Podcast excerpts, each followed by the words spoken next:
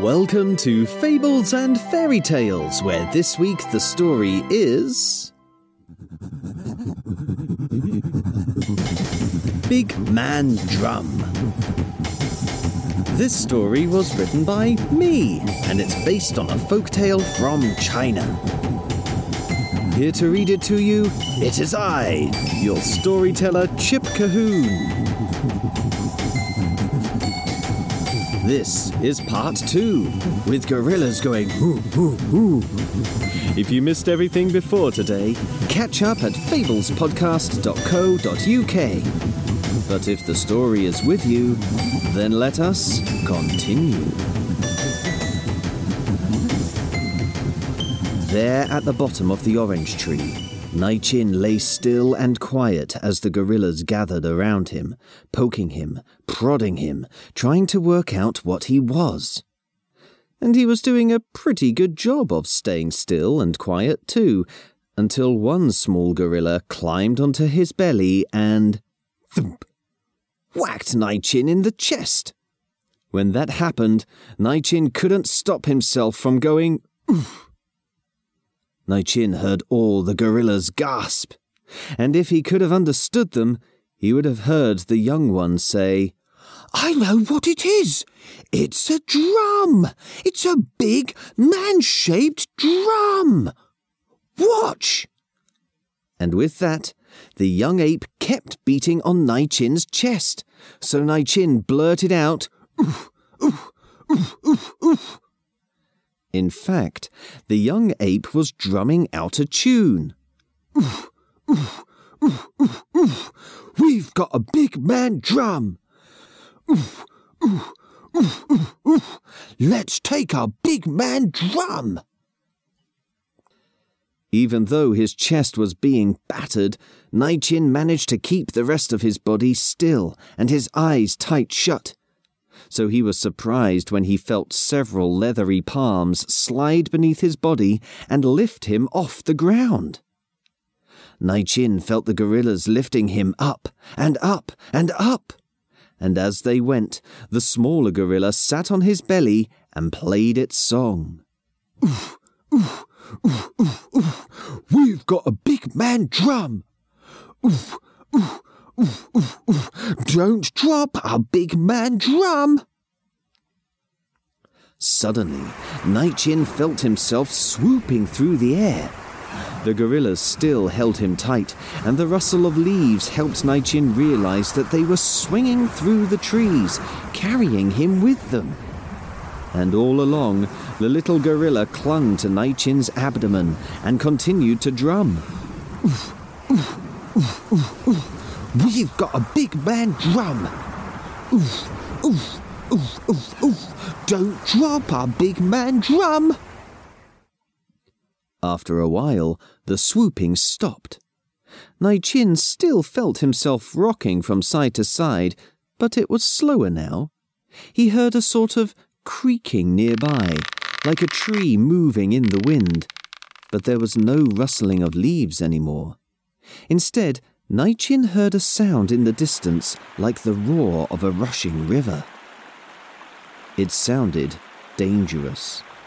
Naichin was desperate to see where they were taking him, but he was more worried about startling the creatures. What would they do if they knew he was alive?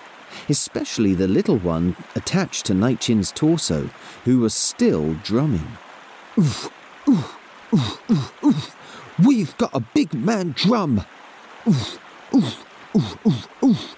Don't drop our big man drum. At last, Naichin felt the gorillas lay him down, down on something soft, like a quilt made of fine hair. While they had travelled, the wind blowing past Naichin had loosened some of his clothing. He felt his shirt slip open, exposing his mother's gift for all the apes to see and he heard them gasp again. The little ape on top of Naichin leaned forward and inspected the jewel. If Naichin could have understood them, he would have heard that gorilla say, Ooh, pretty stone! Hey, I know!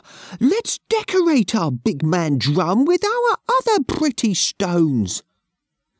All of a sudden, Naichen heard lots of movement around him and felt the apes placing several small stones all over him around his face, up his nose, between his fingers, down his collar, in his belly button, under his armpits.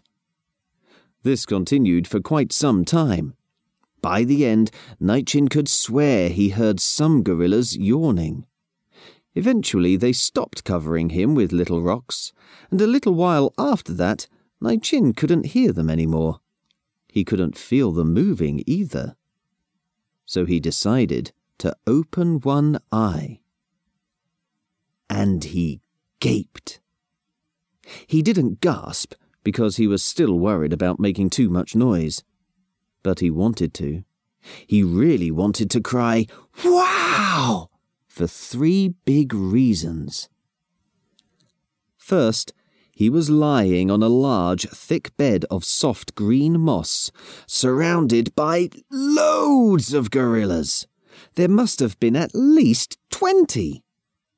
Second, this bed of moss was in the middle of a circle of tree houses. These gorillas had made an entire tree village. But third, and biggest of all, Naichen saw all the stones they had laid on his body, and realized they weren't just ordinary stones. They were gems. Hundreds of them. So many gems glistening in the moonlight. Fiery red rubies, stunning blue sapphires, immaculate green emeralds, perfect purple amethysts and, most awe-striking of all, dazzling and sparkling diamonds. Altogether, they had to be worth an amount of money so big that Naichen wasn't sure the number had been invented yet. Quietly, gently, Naichen stood and gathered as many of the gems as he could. He filled the pockets in his trousers and his shirt. He shoved some into his shoes, into the gaps between his toes. He tucked his shirt into his trousers to fit even more inside his shirt. And he gathered as many in his arms as he could. Even holding all those jewels, Naichen was still leaving a large heap behind. But he knew he wouldn't need to come back for it. He already had enough to make him almost as rich as the Emperor, if not more. Carefully, Naichen crept around the sleeping gorillas. His feet made hardly any noise on the soft moss, but he didn't want to trip and spill gems all over them. Whatever would happen if they woke up? Naichen didn't want to think about it. When he came to the edge of the lawn of moss, though, Naichen made his first noise of the night. A quiet gulp because now he knew what had made that creaking sound. There in front of him was a long, rickety wooden bridge, held together by rope. It stretched from the gorilla's home to a cliff, a cliff on the other side of a wide, deep ravine. Naichen peered down. There he saw a rapid river rushing over several large, jagged rocks. Naichen had stood next to rapids before and knew the sound could be deafening. But right now, he could barely hear this one. That told him just how deep this ravine was. Disastrously deep. Naichen dropped some of the gems from his arms. Yes, he lost some money, but it was worth it to make sure he didn't lose his life. He now had a spare hand to hold onto the bridge as he nervously edged along it.